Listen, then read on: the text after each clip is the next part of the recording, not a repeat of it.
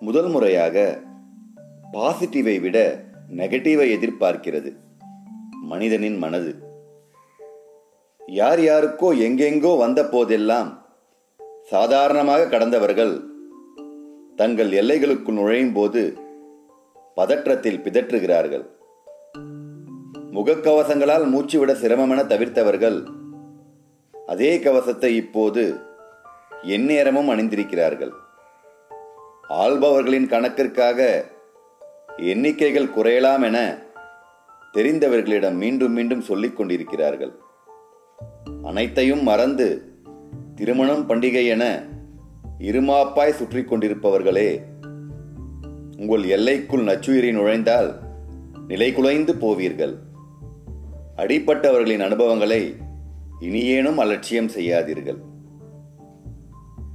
பிரபு சங்கர் கா.